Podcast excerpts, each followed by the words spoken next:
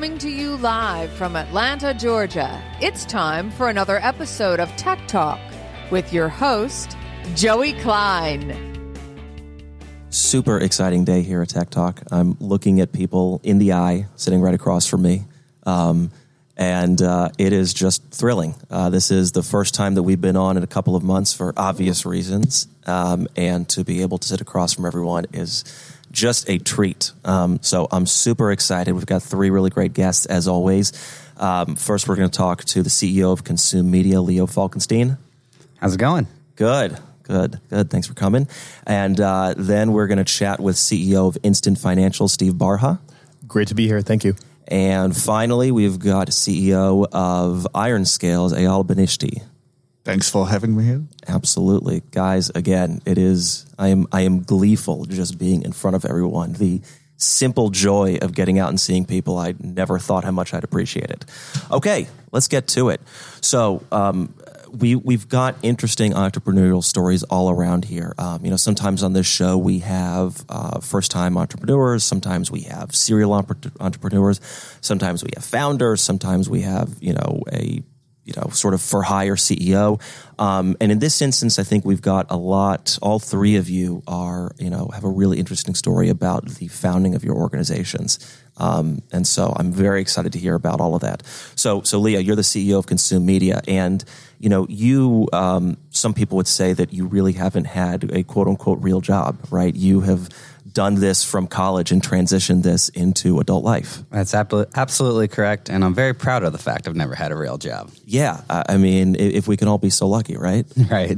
Okay. So you started this in college. Give me a little bit of background about why someone wants to start a business in college and how that, how you make that something uh, profitable and, um, uh, you know, a, a, a, thriving company. Absolutely. So it all started when I was a junior in college, entering my senior year you know, the normal path is okay, it's the summer before senior year, let's find an internship. At the time, I had just picked up a second major. I was a finance major in the business school at the University of Georgia, and then a mass media arts major at the Grady School of Journalism and Mass Communication. My passion really lied on the creative side, on the video creation side. And as I was looking for that internship, I couldn't find what I wanted. Everything that I was looking for was digital and broadcast journalism, and I knew I didn't want to report the news that was just absolutely where I did not want to be. I wanted to create videos, but I didn't want to report the news. Um, you know, my, my dad's a business owner. My grandfather's run some companies. So I've always had this entrepreneurial spirit. Always wanted to start my own business. And that just seemed like the right time. Um, ultimately, I, my business partner I'd known for a long time. I looked at him. I said, "Hey, let, us start this media company." And a few weeks later, it was born. Uh, we we started a business, called it Consume Media, uh, we became a video production company. We learned quickly that the only way to be a video production company is to call yourself a video production company. We might not have had any experience, but you know, we told people we were a video production company and got some business quickly.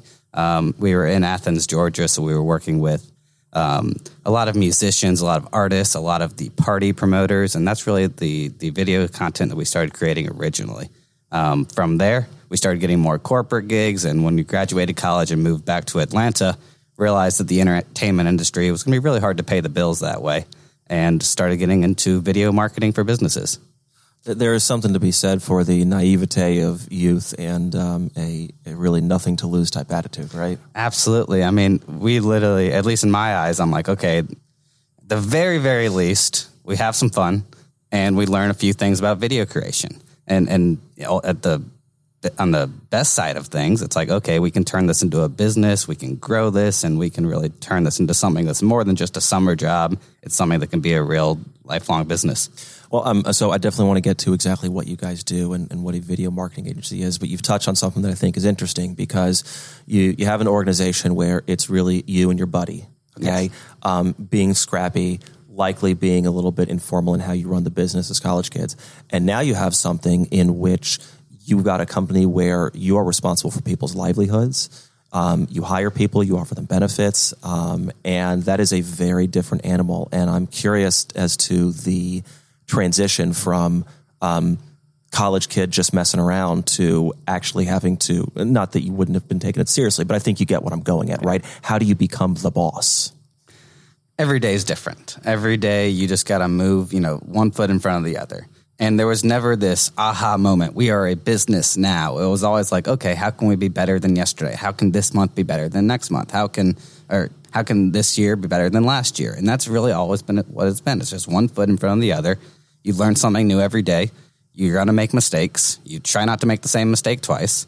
And each day it's just like, okay, now, you know, it's really just that snowball effect. And that's how we've kind of acquired clients. That's how our business has grown. It's like, okay, we now have a happy customer. Now this happy customer can refer us. We now have one employee. Now that, you know, we're getting more business. Now we have two employees. And it's really like, it's never like, okay, I'm going to go seek and get a million dollars of funding. That was never really our strategy. Our strategy was very bootstrapped. It was like, okay, we let's just grow organically. Let's grow through customer success. Let's make our customers happy. And if we keep having custom, happy customers, we'll be able to grow this business and, and hire more people and raise their salaries and give them benefits. And that's really how it's been.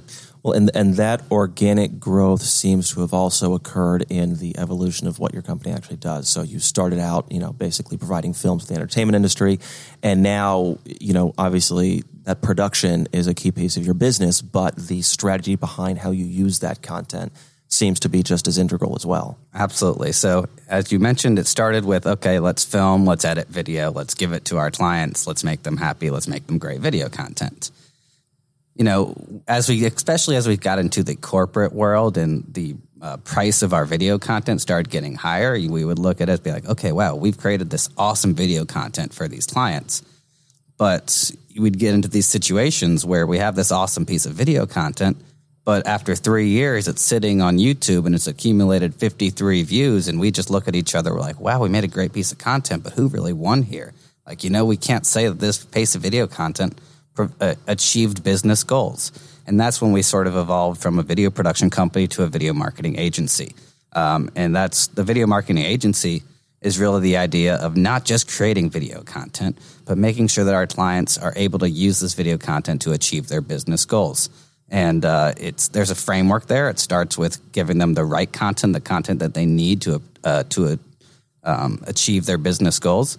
It then is about making sure that this content gets into the right places so that the people who need to see this video are seeing these videos. And then how is this optimized to make sure that once they're viewing this video, that you know they are now in the right place to uh, the customer, the prospect is in the right place to understand this video and and uh, go forward with the next step, whatever that is. Is that a revolutionary insight? I, I, guess I'm curious if your competitors are primarily video production companies that you know put together a product, give it to the organization, and basically assume that client's marketing department understands what to do with this. Um, you know, or are there other organizations that have come across this kind of same theory of how to best make use of videos? Sure, I think that a lot of companies, especially companies who are older than us, have you know historically been that video production company. But I think you know video marketing is is a thing right now. You know everyone's hearing about video marketing. If you Google video marketing, it's like okay, why you need video marketing for your business. So the people who are producing videos now understand this information, and everyone's sort of starting to. Uh, the industry starting to get lifted up rather than where it used to be. You know, it, I was a you know, it used to be someone who was a TV producer, is producing videos for your business, but their expert was in TV. Now it's like everyone is sort of in this digital world. Everyone's on Facebook, everyone's on LinkedIn, everyone's seeing how videos are getting used. So, um, I don't know if it's revolutionary from like that consume media has created a revolutionary process, but I think that we are ahead of the curve of a lot of other companies who are still learning some some things um, where we might be just a little bit uh, further ahead. I'm I'm interested in the uh, okay. So I've always been interested in how how an um, organization evolves over time. Okay, especially you know one that is in a, the it's in infancy stages. Okay. I'm also interested in how employees evolve over time and how they change the company. And so it would seem to me like you have had to hire two distinct sets of employees creatives and business people. Correct. Um, and I am curious how you find those people if you're looking for someone with a little bit of both. If you have found clashes in strategy amongst creative versus business people, how has that played itself out? Great question. So it obviously depends on the position, right? Like, so someone who is in post production and animation doesn't necessarily need to be the most marketing savvy person. Our producer, on the other hand, the one who's writing the scripts and setting up the, the, the videos, they definitely should have some sort of idea about how these videos are going to be used.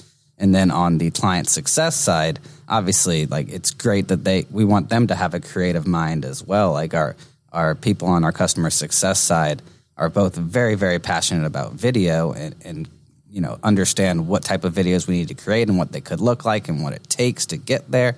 But ultimately, their job is to make sure that once this content is in their hands, that they're achieving their business goals. Yeah.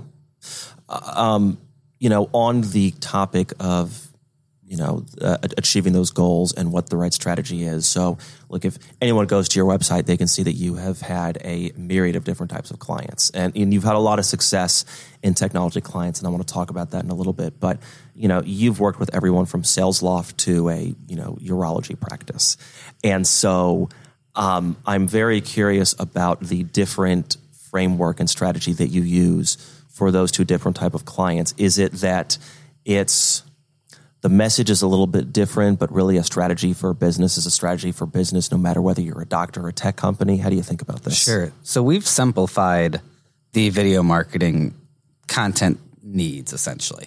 We've decided that there's, and we kind of took this from HubSpot. Their approach is called the flywheel approach, and it's about attracting your customers, or attracting prospects, engaging these prospects, and turning them into customers, and then delighting your customers so that they can become an advocate of your business all businesses need to do those three things attract, engage, delight.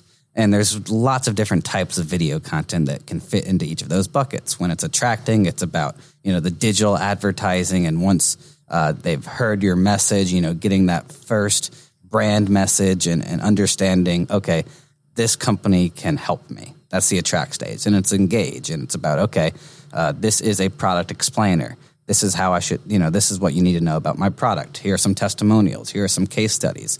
Those are the types of video contents that once you've heard about this brand can really validate, understand, help the customer understand the product and turn them into a customer. And when you're delighting the customer, it's, you know, uh, if it's a technology company, onboarding videos or frequently asked questions, just having series of content that as they're trying to get uh, to understand the product and get the most out of their product, having a resource bank that you can just easily click, watch a one minute video, and understand. Okay, this is easy. Uh, thanks for helping me out. I didn't have to figure that out on my own. So really, the attract, engage, delight uh, framework works with every single company. And obviously, you got to tweak things. You know, a urology practice is going to do things different than a Terminus or a SalesLoft or any technology company. But at the end of the day, all companies have to do those three things. Okay, so you, you just name dropped several of um, you know Atlanta's most successful technology startups in the past decade, um, and looking you know at the testimonials and uh, videos displayed on your website, you have clearly been embraced by that community, and I'm curious if that was something that you strategically sought out,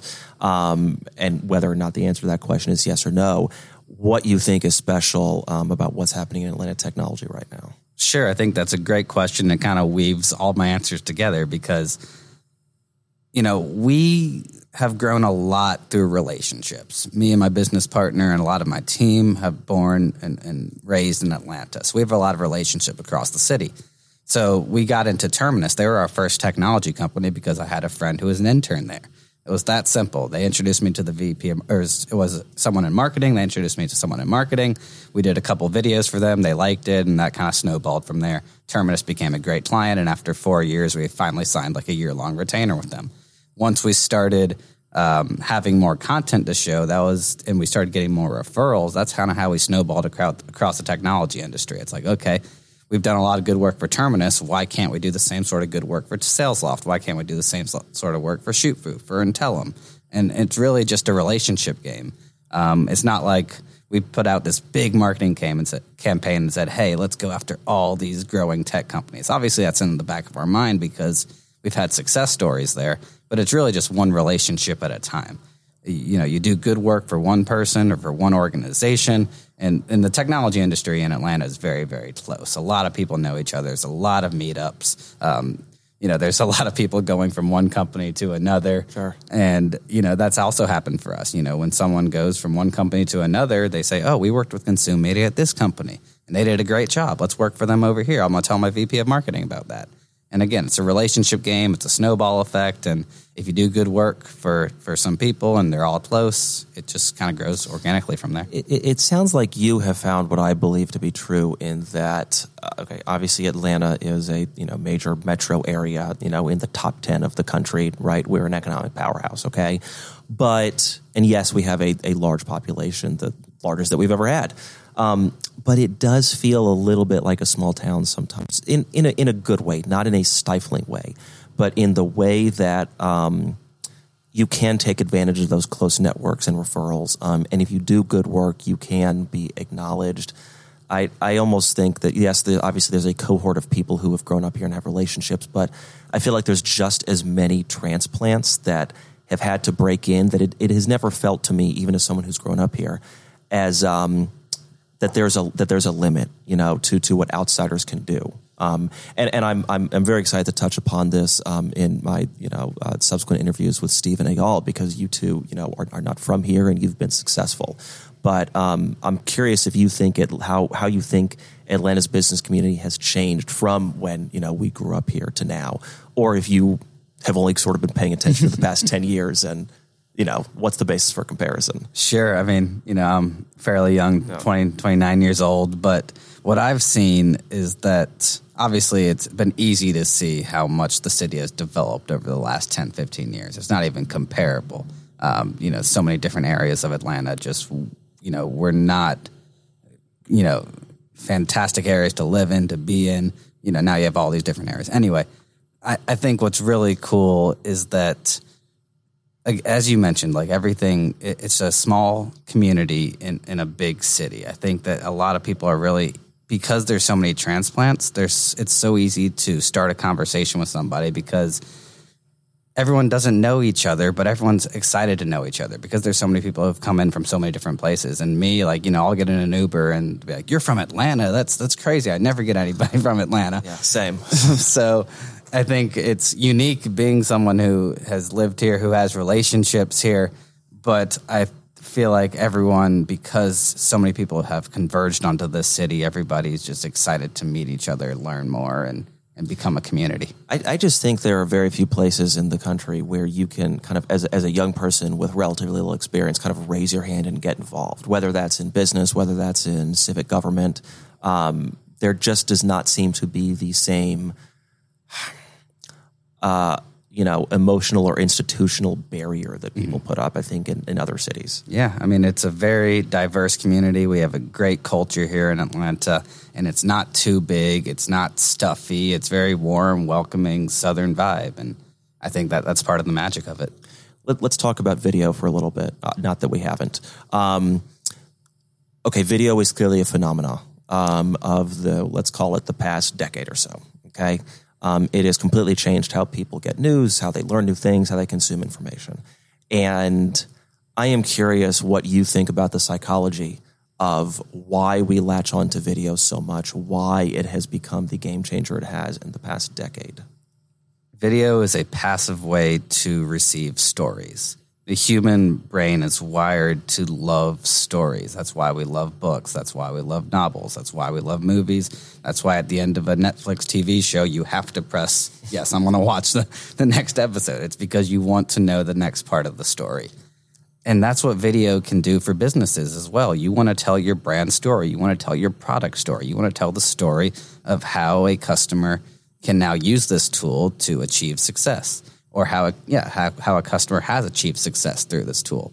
In video, you don't have to read; you just press a button and you sit back and you relax. And a minute to ten minutes later, depending on the length of the video, you have consumed a wealth of information, and it's rewired your brain in some capacity because you now have this information and you didn't have to work to do it. You literally just pressed a button and listened. You've you've used that pitch before, haven't you? a few times. I mean, look, it's it's it it, it makes sense and and, it, and it's effective. Um, you know, I'm I'm curious as okay, so your company started out one way, you've developed into more of a marketing strategy agency that uses video as the medium and the message.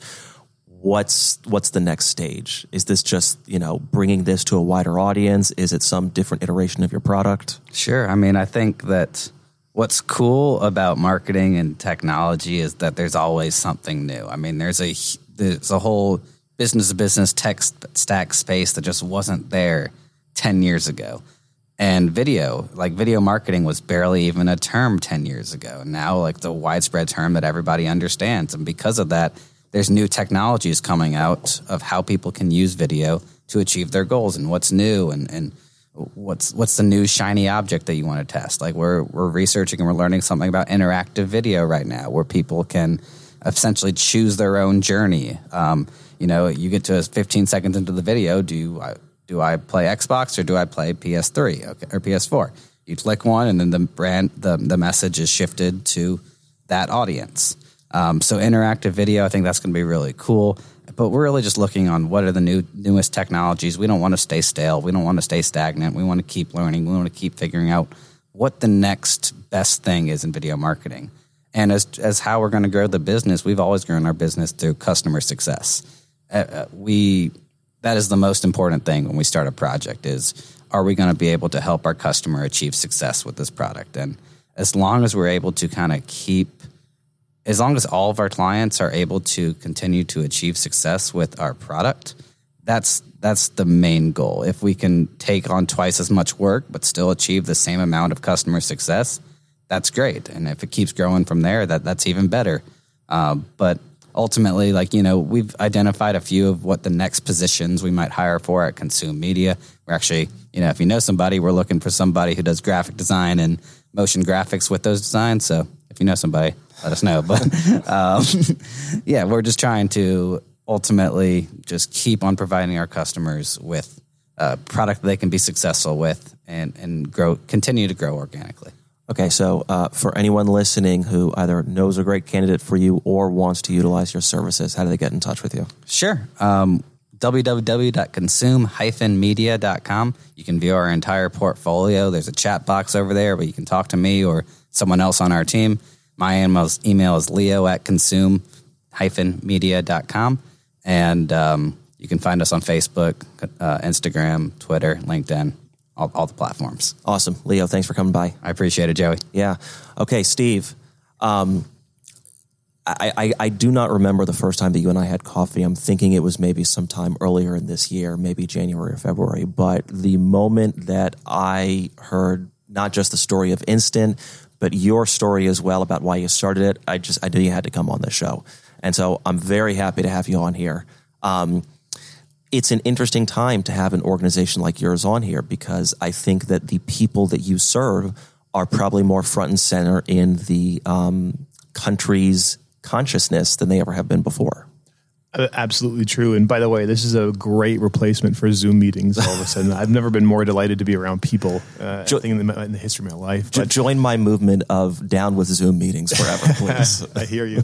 Um, so we we I founded Instant about five years ago as uh, after uh, a bill payment company that we had that we exited to PayPal. Um, PayPal bought this uh, bill payment platform. It was a great decade building that company, but really what I got to appreciate building that company was that that a large portion of this country lives paycheck to paycheck. We take for granted that our bills just come out of our bank account and that's how life works. Well, uh, the vast majority of this country chooses what bills they want to pay each month. So, when, in talking to thousands of people over the course of building that company, what I found was people are stuck in this paycheck to paycheck lifestyle, and it takes a very small hiccup financially to cause them to have to turn to uh, what's now called alternative financial services. This is kind of the category that payday lending and digital payday lending has rebranded itself as.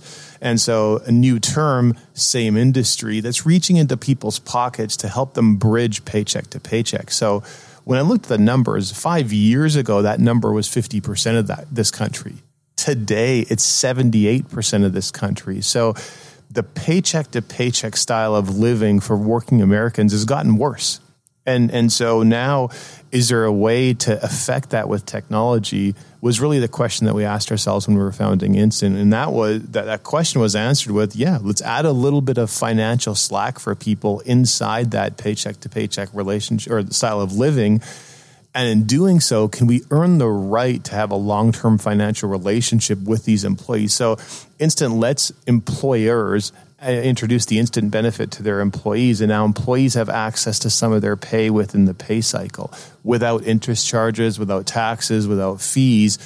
And now we have this large population of instant account holders, employees working at these large companies like Carnival Cruise, Cruise Lines and Bloomin' Brands and, and most uh, fast food or quick service restaurant brands, um, GPS Hospitality that's based here out of Atlanta, every one of their locations has instant as a benefit for employees all around this city, all around this country. You see employers advertising the instant benefit out the big marquees out front that say work today, get paid today. Start today, get paid tomorrow, solving for that kind of three week delay between when people start work and when they get their first paycheck. That's all powered by Instant. So those industries, call centers, restaurants, uh, frontline workers, and Thrive here in Atlanta is uh, is a customer of Instant that's introduced Instant as a benefit for their frontline healthcare workers. Amazingly, all of those industries have definitely become front and center. And these employees are starting to see some of what my personal story was with Instant. I mean, I had uh, my retina detach post exit um, from TIO Networks that we had just sold to PayPal but I had my retina detached.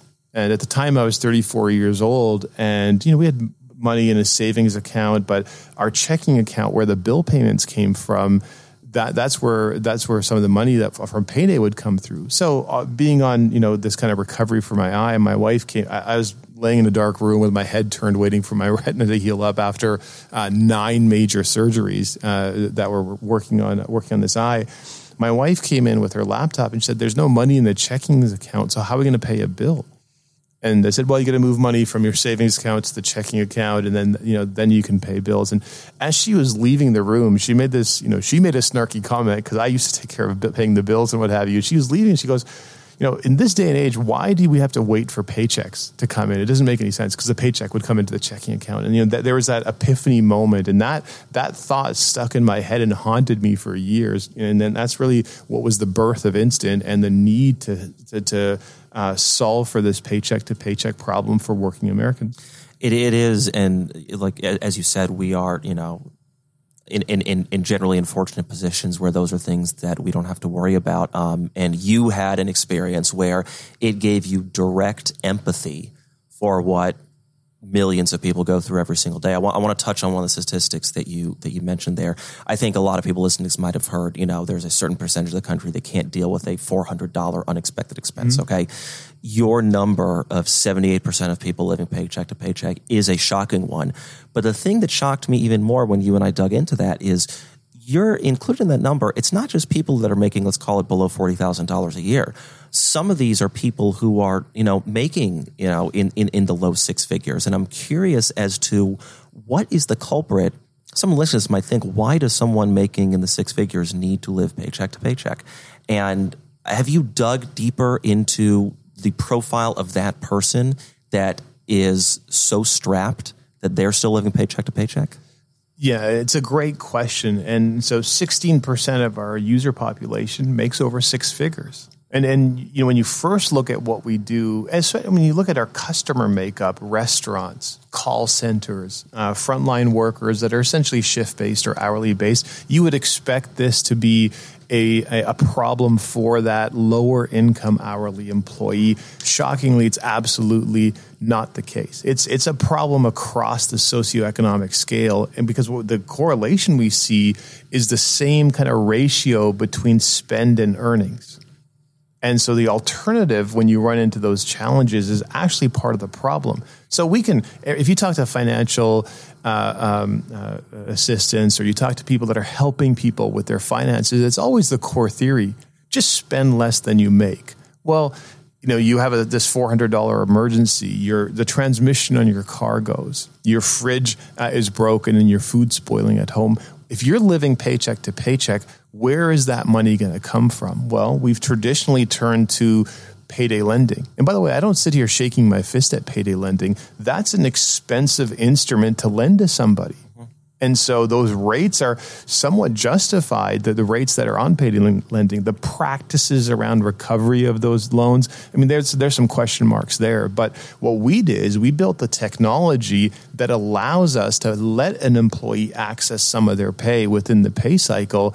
And, you know, with, with my own story uh, in terms of some of the challenges that we face with health and, and, and incomes, with knowing how our hourly workforce in this country works, it was almost a responsibility, I'd say, to start this company. And that's yeah. why every instantier at this company or existing instantiers, all the alumni that have been through the, the, instant program or or served instant, we talk about a mission. We don't talk about a technology company. We don't talk about a business. We talk about being on a mission because if you look in the app store, uh, the, where you can download the instant app, you're seeing thousands and thousands of personal stories just like mine where Instant was there for an employee of one of these companies and they were able to take some of their money without um, interest charges or fees. And it's starting to change people's relationship with their pay. Instead of being bestowed a paycheck every two weeks or once a month from, an, from your employer, I work today. If I want, I can take some of my earnings today. So now you can start to think about, Joey, socioeconomic behaviors, right? I mean, almost it's like a, a field, right? And, and the biweekly paycheck or the monthly salary is almost like flooding the plain and then turning the tap off. As opposed to instant pay, really starts to change people's relationship with their money in that it's more of a sprinkler system, right? And now that money's there for you all the time. So people are telling stories to us about uh, instant users. Our account holders are telling us stories that they're taking their instant pay and they're using our instant card that's associated to the program as, as a debit card. They're not pulling their credit card out of their pocket anymore. You know, the, one of the most terrifying things that, that I learned in my time with TIO Networks, the bill payment platform, was the, the, the, the trauma that people go through when they're about to swipe their card. Why does cash still exist in this country? It's because people are scared to use plastic sometimes. Standing in line at the grocery store with two children tugging at your coattails, and you pull out your card and you don't know if it's going to go through or not, that, that decline is traumatic for people. So now, if you finished your shift or you finished your day at an employer that offers the instant benefit, that money is available to you on your card and you know that card is going to go through. So in terms of timeliness, you know, we serve these these industries that have frontline employers, I'm sorry, employees like the restaurant industry, yeah. like healthcare, like call centers. These were all deemed essential services we also serve the people that are doing this work by being there for them when they need a little bit of their earnings so they don't have to turn to other services. So it's not really just a solution for making ends meet between paychecks. It's also starting to change people's relationship with their pay. And in this, you know, during this, these pandemic times and, and everything that's been going on around us, we've started to see a groundswell from employees. Employees finished a shift at, at, at Outback Steakhouse they got access to some of their earnings that day. They went to the grocery store before the store ran out of eggs or milk because they had their instant program with them. They went to Costco and bought toilet paper before, you know, the, the, toilet paper ran out. All those different scenarios of how people were using their money has created this kind of groundswell for us, which is accelerating our business. We've never seen such an incredible demand for instant. The type of customers, the large enterprise customers that are reaching out to us today is because over the last three or four months, the instant was there for employees. That's created this groundswell amongst employees telling their employers, I want instant or something like instant. Otherwise, you know, I might have to go look for a job somewhere else. Well, and so is the idea for an organization that uses the instant platform that it, it, essentially, well, one, it's it's a way to treat your employees well, but also it's a competitive advantage in terms of hiring. So, let's say you've got all right, Yum Brands, which owns Taco Bell and KFC and Pizza Hut, and you've got RBI, which owns brands like Burger King and Popeyes. Okay, and you've got someone who's deciding whether to work at, you know, let's call it a Burger King or a Taco Bell, and they know that you know Yum Brands has signed on with you. That gives some sort of advantage because they say, well, you know, I can go work at you know Taco Bell and have a better experience and actually be able to get money when I need it. That's exactly it. So it's it's almost you know it's it's uh, I don't want to say it loosely, but it's it's it's a solution. Its time has come, and I wish I could take credit for it. I, I would love to be able to take credit for it, but it, it's really the, the, the last six months or so has really accelerated this market, and now, like I said, the employee is demanding the service from the employer, and and that's why the employers advertise the instant benefit because it drives more applications into some of these jobs that they have posted. Right, so now the employer can choose the best employee that's available available to them instead of just the employee that pl- applied for a job. They're, they're seeing uh, increases in employee engagement as they measure employee NPS ratings. They're seeing increases in attendance, uh, said a different way, lower absenteeism, right? Lower uh, uh, uh, unfilled shifts, especially for the shifts that are like the weekend shifts, the overnight shifts, the graveyard shifts, really shifts that people didn't want to work. And most importantly, the employers are seeing reductions in turnover because the employee is more engaged, happier, is grateful to the employer for the instant benefit. They're staying, uh, the increases in tenureship are resulting in decreases in turnover.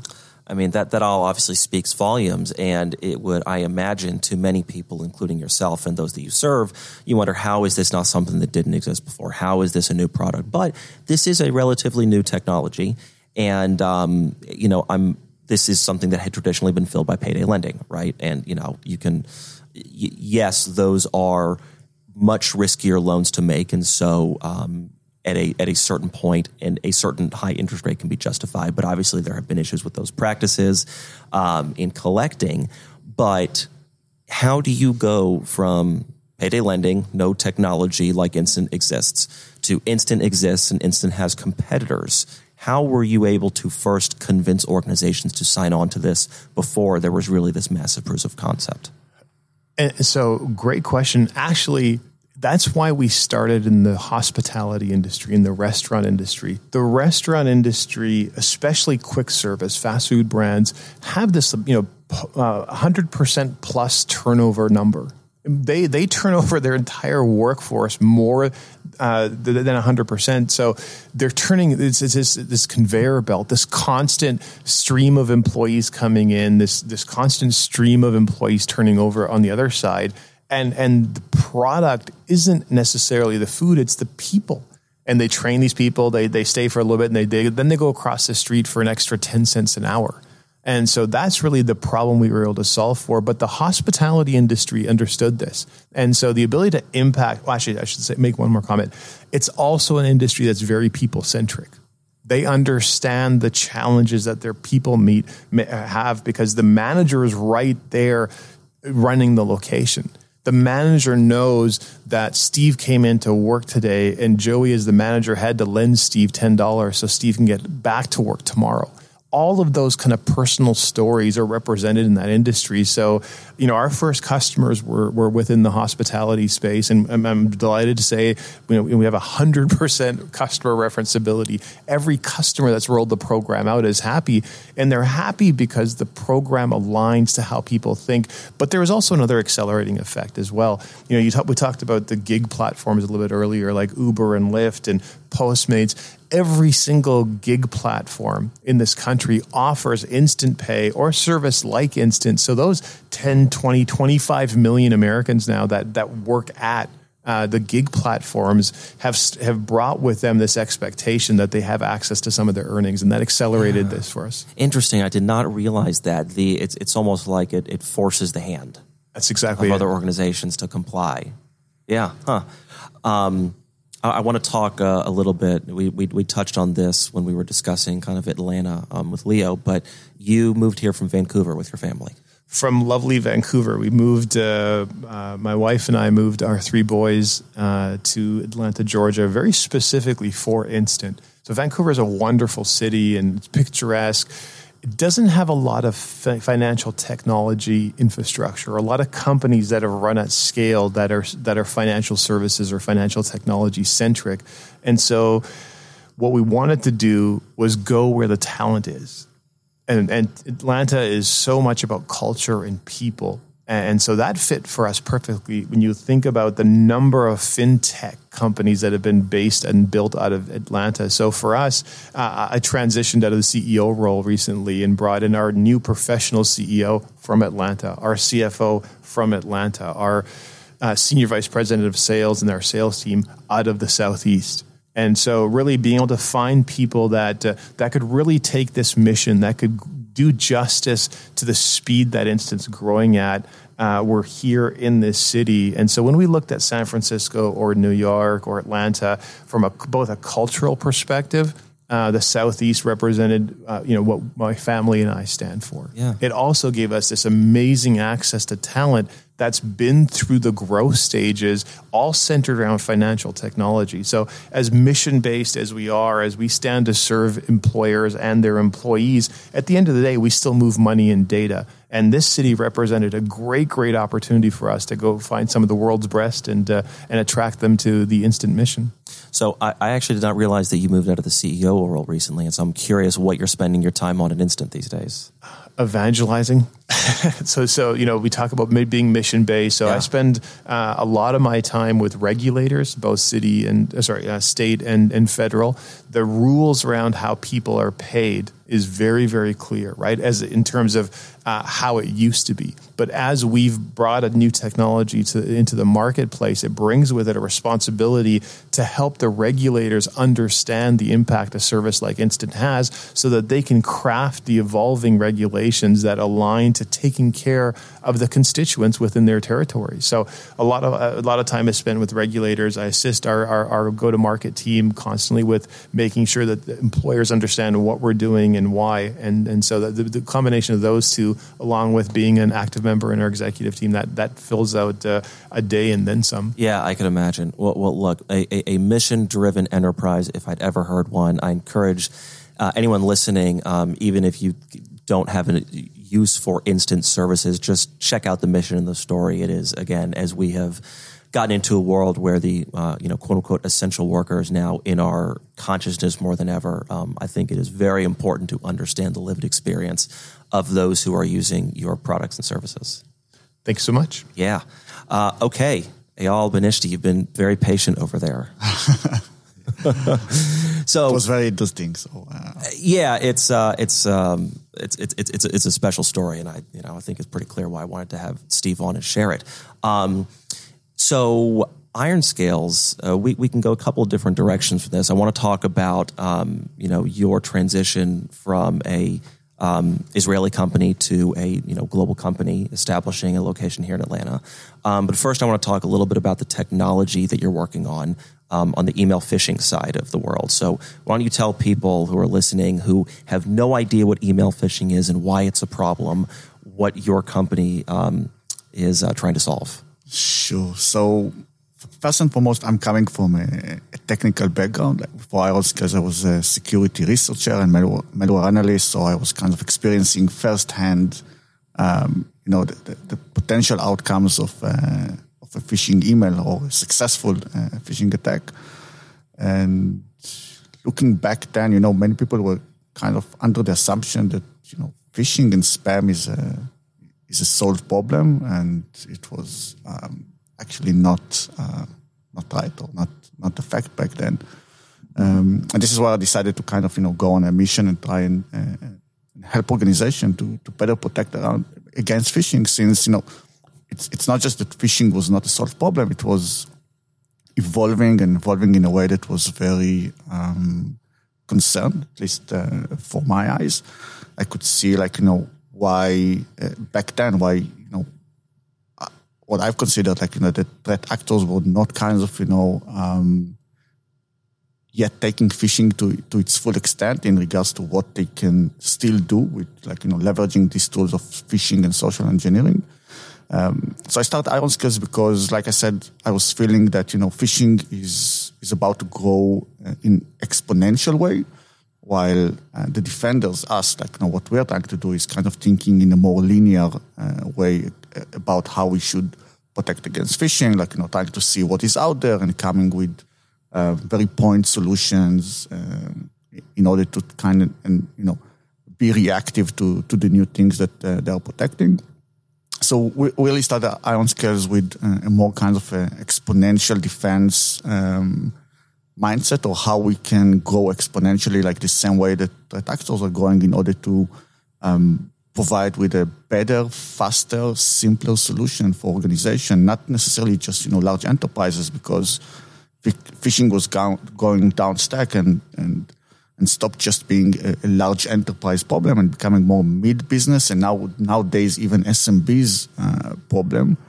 Um, so, so that's what we had in mind when we started to build IronScales. How can we build something that can um, match the sophistication and the scale of phishing uh, on one hand, and at the same time be um, simple, affordable um, for medium SMB and large enterprise um, to use um, in order to protect their network. You, you kind of saw the storm brewing on the horizon. Um, and the vulnerabilities that I would imagine uh, most organizations are probably wise to now, but um, I, I, I, tend to think, and this is a, generally a good trait in humanity, that we mostly think the best of people um, and, and the best of situations. And um, it would seem that one of your primary roles is to basically think about the worst case scenario of how organizations can be taken advantage of by the worst actors out there.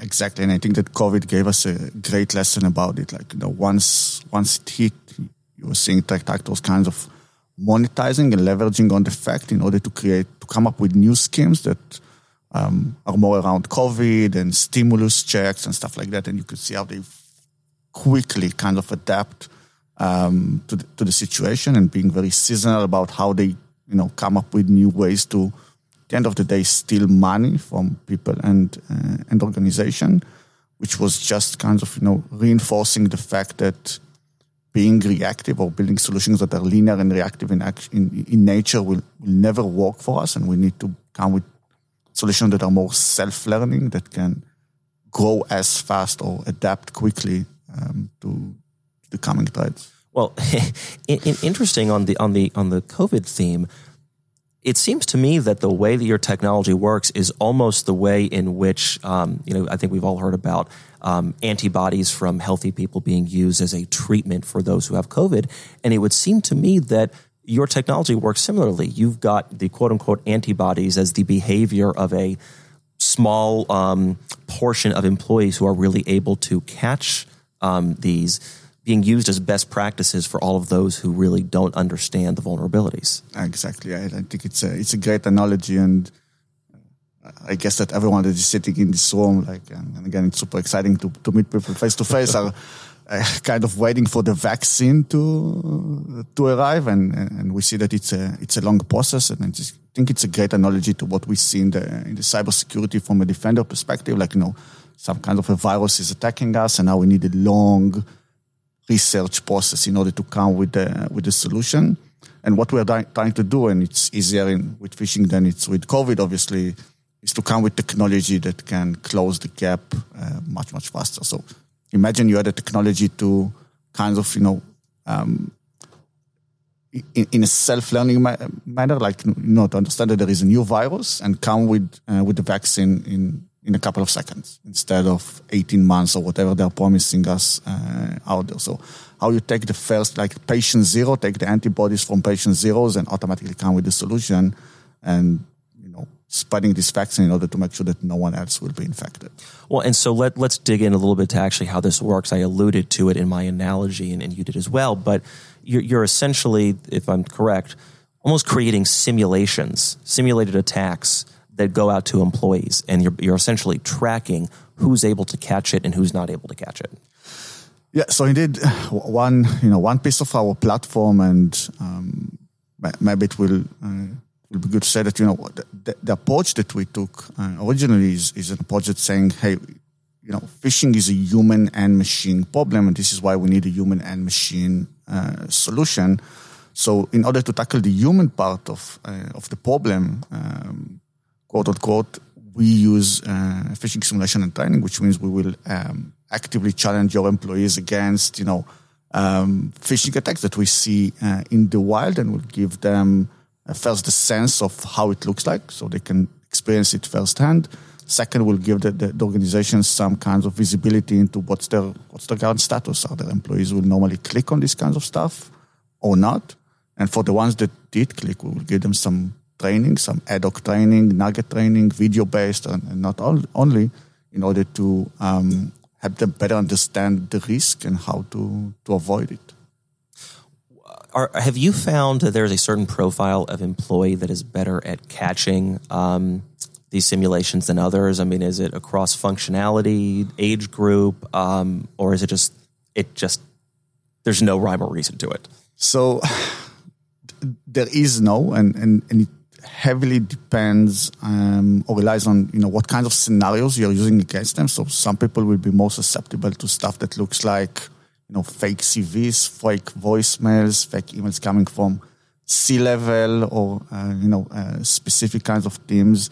So it's very individual, and this is the this is why phishing is so hard. Like you know, because if a threat actor is kind of spending the time to do the reconnaissance and really learn about you and who are you and what what you will probably click on, it can be super successful even with you know people that are doing uh, phishing for for living. Sometimes even for me, when I get an invoice that I need to pay, I need to really look deeply into the email in order to realize whether it's a simulation because we're running simulations on Iron IronScales as well, or it's a real invoice that I uh, that I need to pay. So if you do it right, it's very hard to spot a phishing email. You're, you're, you're, never sure if you're in or out of the matrix, even in your own world. Exactly. Yeah.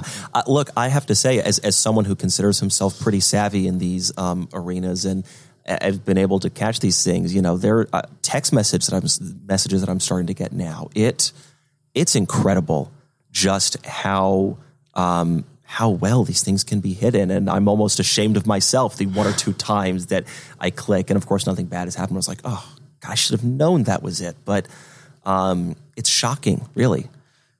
It is. And again, um, you know, cyber criminals are making a lot of money um, from successful attack. Um, we're talking about dozens of billions of dollars um, every year now.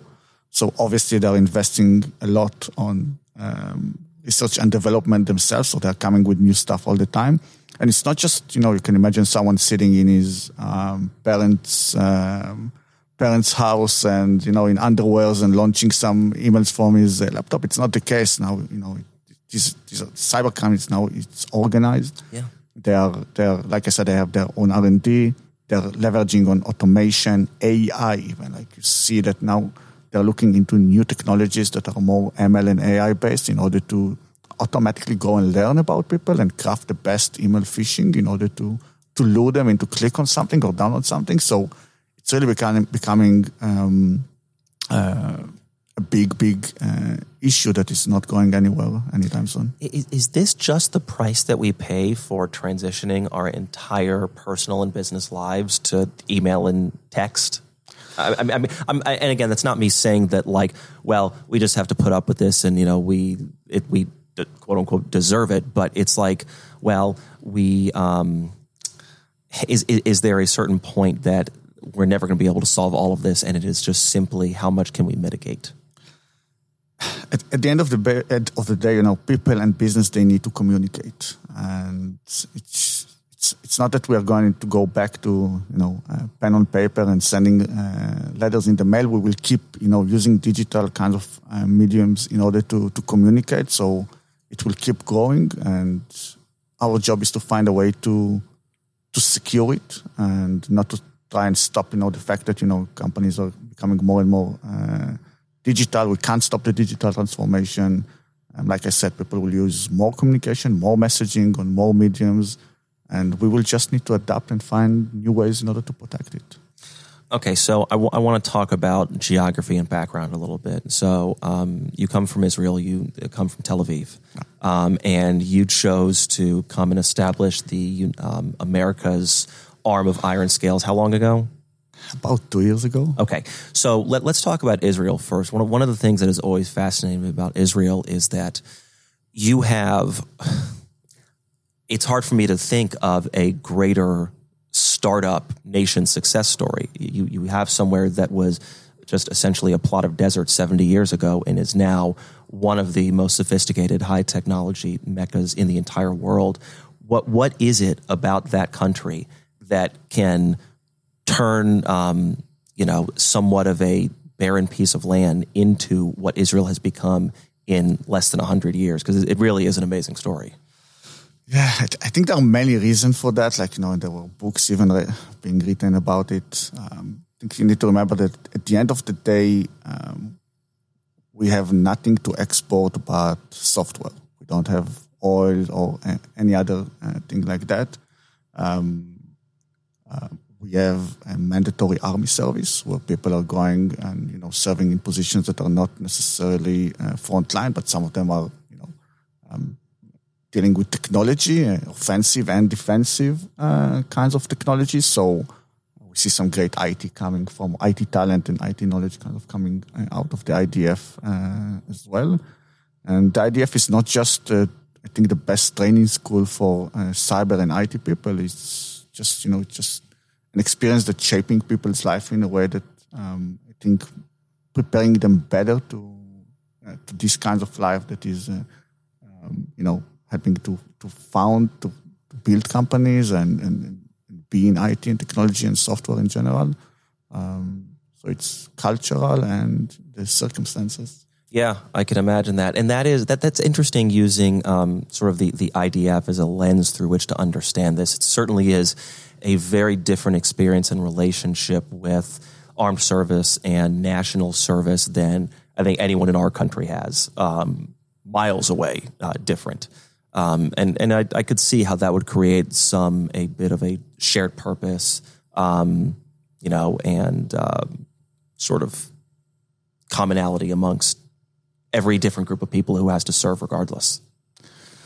Yeah, so so this experience definitely it's like you know it's um, it's bringing different people together that you kind of need to kind of learn how to get along with. Um, so um, and the kind of things and experiences that you are kind of going through uh, through your army service are kind of you know uh, from a maturity perspective like it's it's it's really it's a maturing experience in the way that you're not like you're enlisting when you're 18 and in, in three years like you've been through so so many things um, that when you are done with that and you're ready to go to your kind of you know post uh, post service life you, you are kind of equipped with tools that you people that didn't go through this experience, they, they don't have it.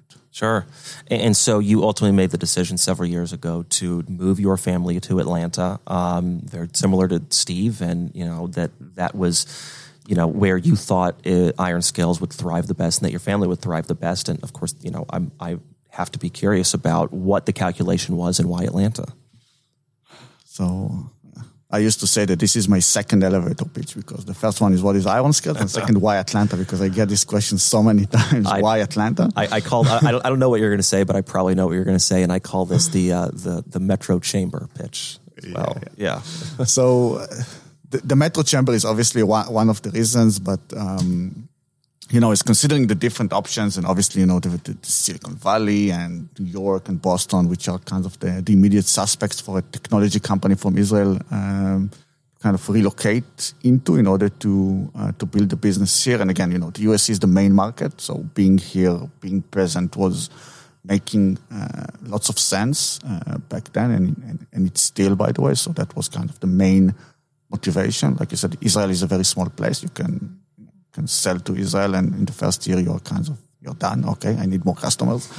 um, so moving to the biggest uh, market um, in the world was uh, kind of the incentive, and Atlanta because. Um, and, and I think that it's very typical to you know how I built the company and, and the kind of the core values around what, what IRONSCALES are is like you know be, be different and kind of you know don't uh, follow the don't follow the urge you know just because everyone is building companies in New York and Boston and, and, and, the Valley doesn't necessarily mean that this is the right thing to do. Kind of mm-hmm.